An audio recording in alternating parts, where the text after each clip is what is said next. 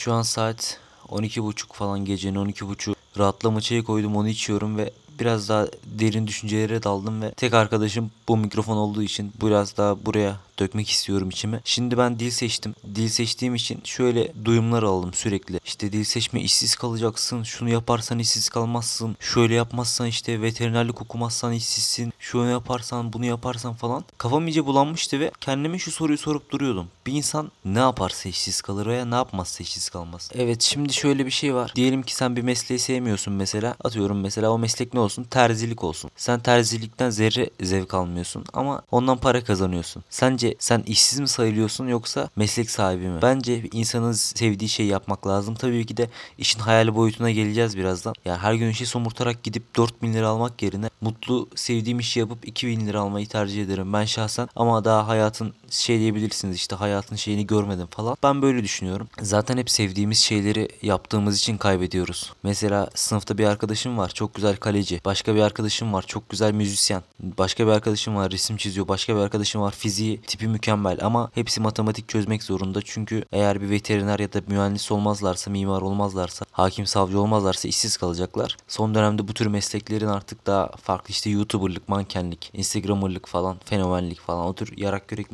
meslekler çıktı. Ama bunun yanında grafik tasarım, işte podcasterlık falan, YouTuber'lık dediğim gibi bu tür güzel meslekler de çıktı ama sizce toz pembe bakılmalı mı bu tür konulara? Ben şöyle düşünüyorum. Mesela diyelim 2 senelik seramik boyama bölümüne gittiniz ve mezun oldunuz. Tamamen size bağlı ya da heykel tıraşlı bölümüne git, gidince milyoner de olabilirsin. Çok güzel heykeller yapıp sürünebilirsin. Bu tamamen sana bağlı. Yani şunu demek bence imkansız. Sen şunu okursan işsizsin, şunu okursan iş, işin var falan. Bu çok imkansız yani. Ya da tıp kazananlar dışında imkansız diyeyim yani. Tıp okuyorsan eğer zaten farklısın. Sen işin hazır yani. Ne bileyim veterinerlik okuyorsan işin hazır. Diş hekimliği okuyorsan işin hazır. Ama mesela ben Kore dili ve edebiyatı okumak istiyorum. Acaba benim işim hazır mı? Hayır. İşim hazır değil. Muallak. İşini sevmeyen, her gün zevksiz okuduğu bölüme gidip gidip gelen adamdan daha mutlu olacağım. Bu kesin. Sizce çalışmanın nasıl sebebi para mı yoksa mutluluk mu? Saf mutluluk mu? Bu soruyu da sormak şu an gecenin saf mutluluğumu şey yapıyorum. Çünkü Tolstoy bir tren garında öldü. Yanlış hatırlamıyorsam yanlış hatırlıyordu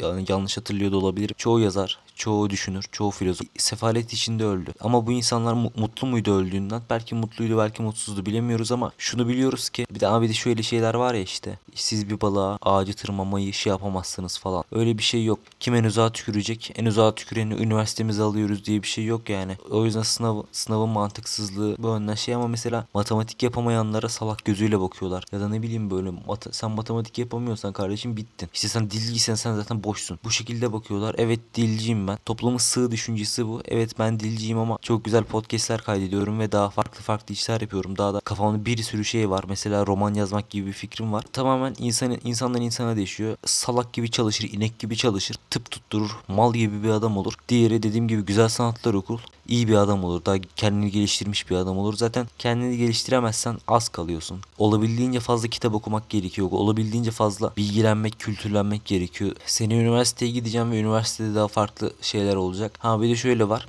Üniversite sınavını kazanamayanlar da bununla ilgili farklı podcast yapacağım zaten de. Üniversite sınavını kazanamayan da hayata bir sıfır daha, bir sene daha geriden başlıyor. O yüzden de sınava çalışmak gerekiyor. Şu dönemindeki tüm Gençler de depresyonda şu an galiba. Yani depresyonda olmasa bile moraller sıfır yani taban noktasında. Çünkü pandemi var. İşte Türkiye şartlarında bir şey olmaya çalışıyorsun. Ne bileyim 2-3 tane bölüm dışında geleceğin muallak ne olduğu belli değil. Bir sis yani yoğun bir sisin arasındayız şu an Türk gençleri olarak. Ama hedefim Çince ya da Korece ya da Japonca da olabilir. O üç, o üç dilden birini okuyup o ülkeye yerleşmek. O ülkeye yerleş yerleşmesem bile Türkiye'de kalıp o mesleği icra etmek. Meslek de dediğim işte yarram sen Çince okuyup ne yapacaksın? Piç falan. İbne git veterinerlik oku falan öyle diyebilirsin ama şöyle bir şey de var.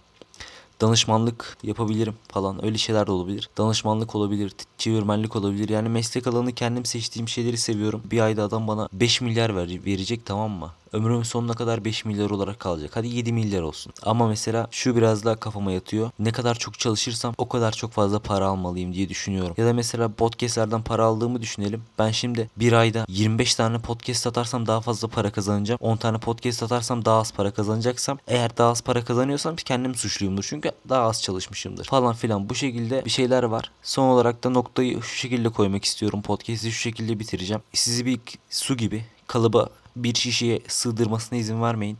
İsterseniz heykeltıraşlık bölümü okuyun, isterseniz seramik boyama bölümü okuyun. Yani insanların en boş gördüğü meslekleri bile okuyabilirsiniz. Tamamen size bağlı. Eğer siz zaten sığysanız veterinerlik okusanız da hiçbir şey olmayacak. Diş, diş okusanız da hiçbir şey olmayacak. Her şey sizin vizyonunuza ve gelecek kaygınıza, vizyonunuza ve kafa yapınıza bağlı ve kendinizi ne kadar geliştirdiğinize bağlı. Bir sonraki podcast'te görüşmek üzere. Öpüyorum hepinizi.